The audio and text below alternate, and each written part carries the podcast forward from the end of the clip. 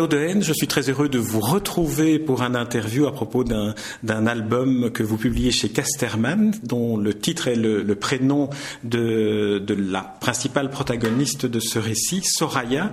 Alors c'est une, une, bande dessinée qui aborde un sujet très, très dur et qui l'aborde par la bande dessinée. Alors le sujet d'abord, c'est raconter à travers le destin de Soraya ce qu'est le destin, le sort qui est réservé aux petites bonnes au Maroc. Oui, c'est euh, ben, euh, voilà, c'est l'histoire, c'est l'histoire de son frère qui part à sa recherche parce qu'il se doute que son que d'aller travailler comme petite bonne, ça va ça va mal tourner. Et donc euh, c'était l'occasion pour moi. Enfin, mon désir était de de parler de toute une série de problématiques du, Maroc et du, Rif en particulier, euh, à travers cette, itinérance du frère qui part à la recherche de sa sœur. Alors peut-être peut-être euh, venir un peu en amont. La, sœur petite fille est en quelque sorte vendue par ses parents à des personnes qui promettent de s'occuper d'elle dans la ville de Tétouan, de l'emmener à l'école, mais en fait qui la transforment en véritable esclave. C'est ce qu'on appelle les petites bonnes. Oui. Voilà. oui, autant définir effectivement ce qu'est une, petite bonne. Donc c'est la problématique est là et euh, euh, c'est des esclaves euh, qui qui peuvent servir à, qui peuvent devenir des esclaves sexuels autant que des esclaves pour les tâches domestiques. C'est une problématique qui existe depuis un, pas mal de temps au Maroc et, et donc dont j'ai entendu parler quand j'ai vécu au Maroc pendant pendant deux ans entre 2002 et 2004. Et euh, il y a eu quelques faits divers qui ont qui ont remis le problème sur la table ces, ces, ces dernières années. Et donc, quand j'ai commencé un reportage sur la culture du, du hashish pour la revue 21, il y a il y a ce problème-là qui est ressurgi et, toute une série d'autres choses dont j'ai eu envie de parler, euh, mais plutôt sous, sous, la forme d'une fiction, parce qu'un reportage me semblait euh, difficile. Et puis ce qu'il y a, c'est que si j'abordais le problème sous la forme du reportage, je pouvais difficilement dresser un portrait général du RIF. Et ce qui me tentait plus, c'était faire un, un récit. Euh, euh une fiction qui se passe dans le Rif. L'idée de base, j'avais envie de, de construire un espèce de western qui se passait dans le Rif parce que, dans le western, il y a ce côté de la, loi du plus fort euh, et qu'on peut retrouver dans le Rif, qui a été une région complètement abandonnée à, elle-même euh, sous Hassan II. Euh, et, et, donc je pouvais retrouver cette ambiance western et riff. Et, puis quand j'ai découvert euh, le travail de Cormac McCarthy, euh, il y a le déclic qui s'est fait du, du, western contemporain, mais dans un contexte extrêmement dur et violent. Et d'ailleurs, ça se passe aussi dans une zone frontalière entre le Mexique avec euh, tout le trafic de la marijuana, le trafic humain et, les États-Unis. Et le RIF euh, représente exactement la même problématique. C'est la porte euh, de l'Afrique vers l'Europe. Oui, euh, quand McCarthy, à qui d'ailleurs vous vous adressez des remerciements euh, en quelque sorte virtuels pour, pour la révélation qu'il vous a donnée, j'aimerais qu'on revienne très brièvement sur euh, le, le, magazine 21, qui est un magazine un peu particulier dans la mesure où c'est un magazine qui fait appel à des dessinateurs et à des, des narrations à la première personne sur, sur des événements. Vous avez utilisé à ce moment-là la bande dessinée comme documentaire en quelque sorte. Oui, c'est un, c'était un, un fait, 21 est un magazine d'information, d'actualité, même si ce n'est pas des sujets d'actualité brûlante, c'est des reportages de fond, c'est ce qu'on appelle des grands reportages. Et euh, ils font plein de grands reportages sous différents, avec différents médiums. Il y a des grands reportages audiovisuels, mais qui sont transposés en illustration, commentés par le, le réalisateur. Il y a des grands reportages photos. Il y a un grand reportage en bande dessinée, et puis il y a des grands reportages écrits et illustrés. Dans la tradition d'Albert Londres et des grands euh, investigateurs du, réel. Alors revenons à revenons à Soraya, à, votre à votre bande dessinée. Euh, vous, vous, avez choisi la, fiction et vous nous vous nous dites que c'est dans cette euh, approche un peu western que que vous avez voulu situer cette narration. Or c'est pour dénoncer ou en tout cas faire prendre conscience d'un problème social et humain et humanitaire très grave. En quoi, selon vous, l'approche travers la bande dessinée et la fiction permet peut-être de sensibiliser davantage qu'une approche strictement documentaire euh, Je pense que quand on aborde... Euh, y a le côté documentaire fiction permet au, au lecteur de s'identifier au personnage. Il y a le phénomène de catharsis.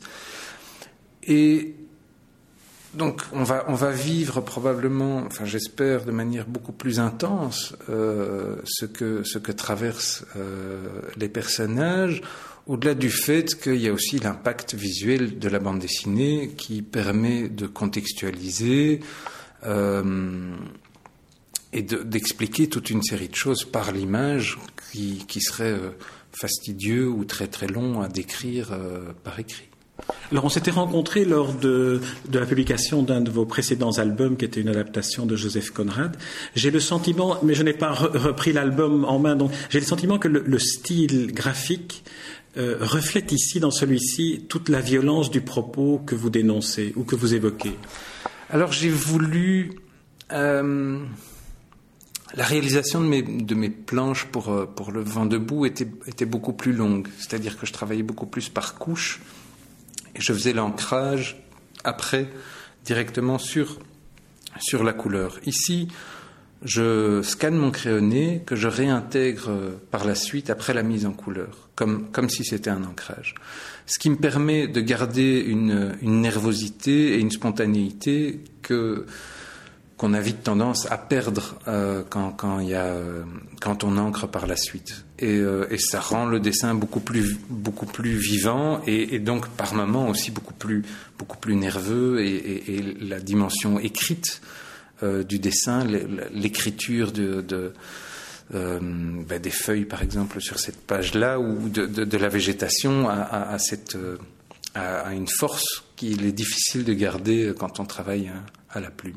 Est-ce que cela veut dire que le, dessin de départ que vous avez scanné, dont vous venez de, décrire le, le, travail ultérieur, c'est sur place que, que vous l'avez fait pour la plupart, pour les grands paysages Non, non, non, il n'y a, y a, y a, aucun dessin qui a été réalisé sur place, mais par contre, oui, j'ai toute une série de croquis et, euh, et, autres documents euh, photographiques ou que, j'ai utilisé pour, euh, pour euh, réaliser mon bouquin. Mais euh, j'ai énormément dessiné quand je vivais là-bas et quand j'enseignais là-bas. Et puis quand j'y suis retourné pour, pour le reportage pour 21, j'ai pas mal dessiné. quoi. Parce que c'est toujours l'avantage, c'est que quand on, quand on dessine sur place, on mémorise beaucoup mieux les choses qu'en prenant des photos.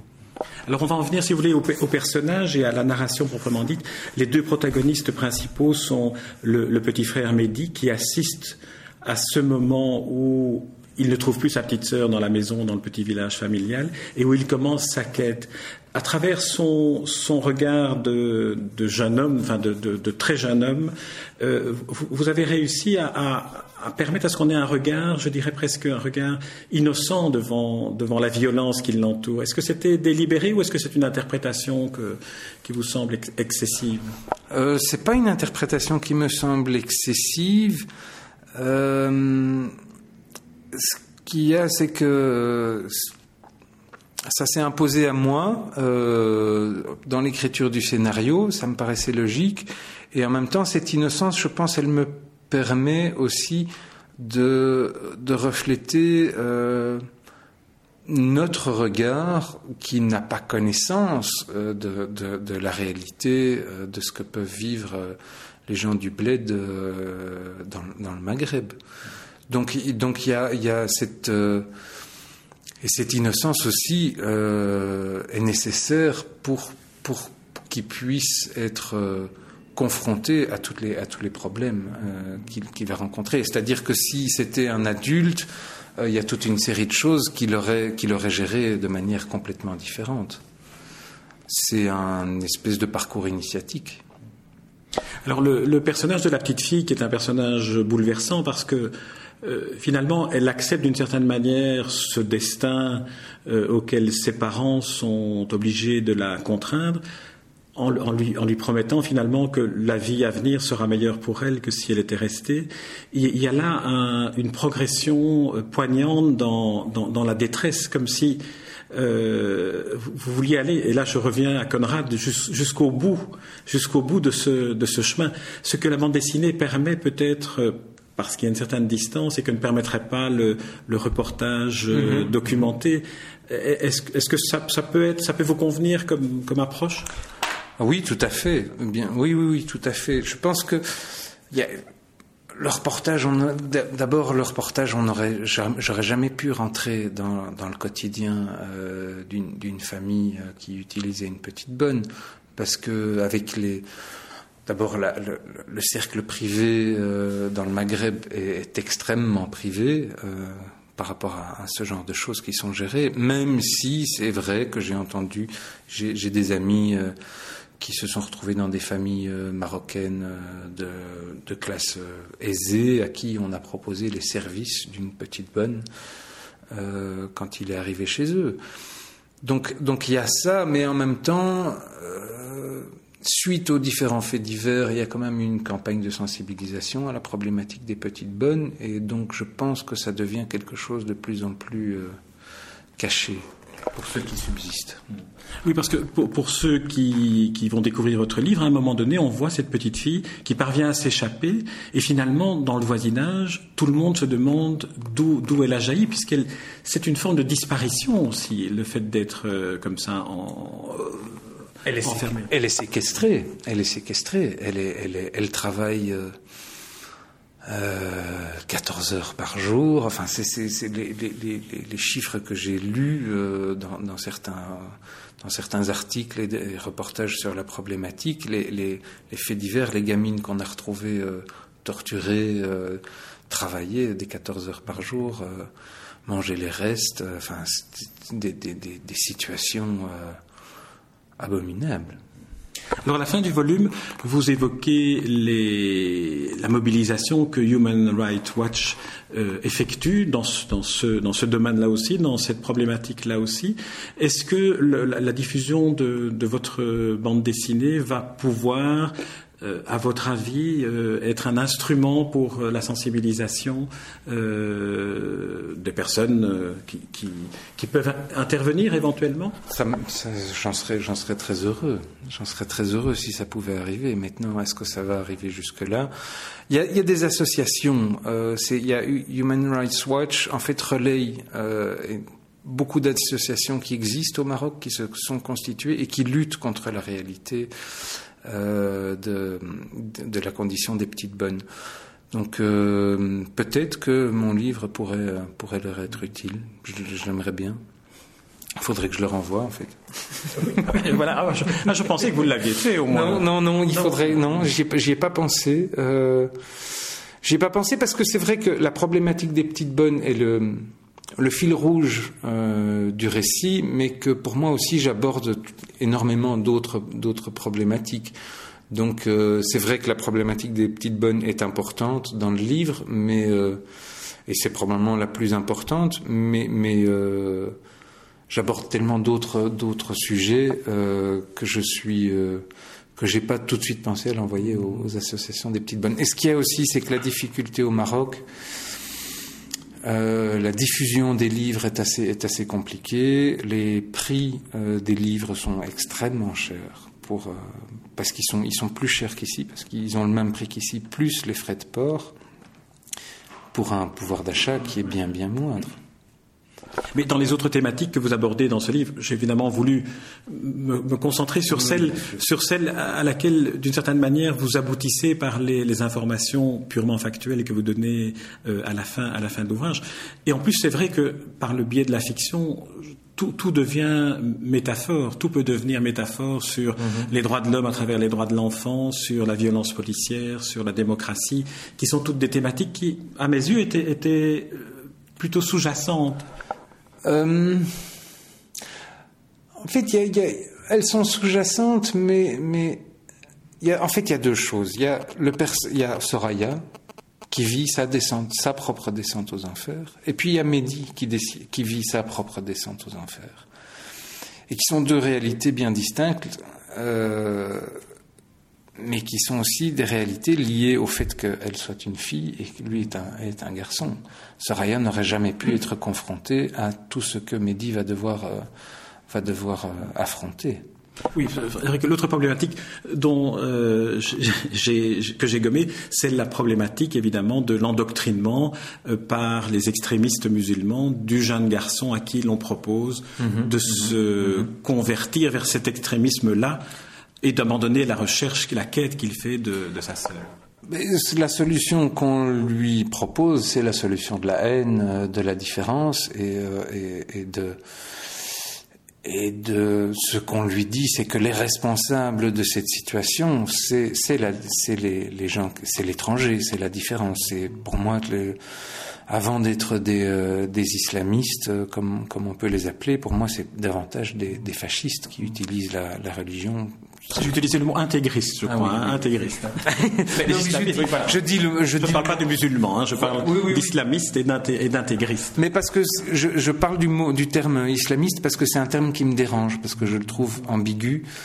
Euh, qu'il a mal, il a plutôt tendance à amalgamer l'ensemble du monde des musulmans à euh, à, euh, à l'image du, du, terroriste et de l'intégriste. On n'appelle pas euh, Monseigneur Lefebvre ou, d'autres, on les appelle pas des, des christianistes.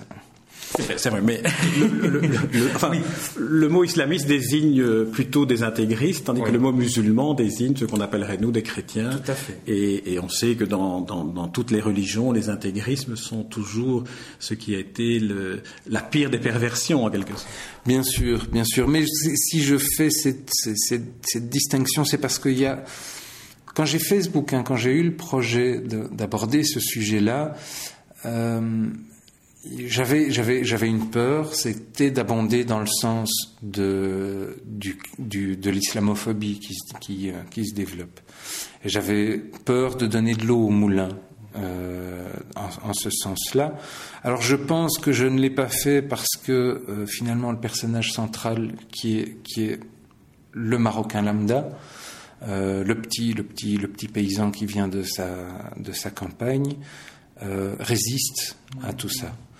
Donc, euh, donc malgré la dureté du récit, la dureté des choses que je montre, je pense qu'il y a, finalement, quand on gratte un peu, une note positive qui a ce, courage de pouvoir résister à, la haine, à, à l'intégrisme et, au fascisme, malgré euh, ce qu'il encaisse. Et je pense que si euh, moi j'aurais été confronté à ce qu'il a vécu, euh, je pense pas que j'aurais pu résister aussi bien que lui. en tout cas, en tout cas, Renaud il n'y a pas d'ambiguïté à la lecture de votre livre. Hein. Il n'y a pas de, mm. enfin, il n'y a, pas, sauf, sauf, pour une lecture partisane au départ. Oui, voilà. Donc, ce n'est pas à ce public-là que, que vous vous adressez. Mm. Et c'est un, un, un, album qui qui bouleverse, qui enseigne et qui en même temps est une, est une forme de, d'ode à, l'ouverture à l'autre, à la tolérance et un, un, combat contre, contre cet esclavage dans lequel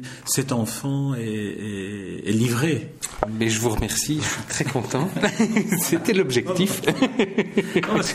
tout d'un coup, je me dis, je faisais peut-être une, une, appréhension à vous dire, un, peu comme s'il y a toujours cette, difficulté à parler de situations euh, aussi difficiles que celle-là, parce que les, les, raisons en sont tellement complexes, mais les conséquences sont d'une inhumanité euh, indigne. Oui, c'est ça. C'est que la problématique des petites bonnes est, est extrêmement complexe. Les, les, les, raisons de...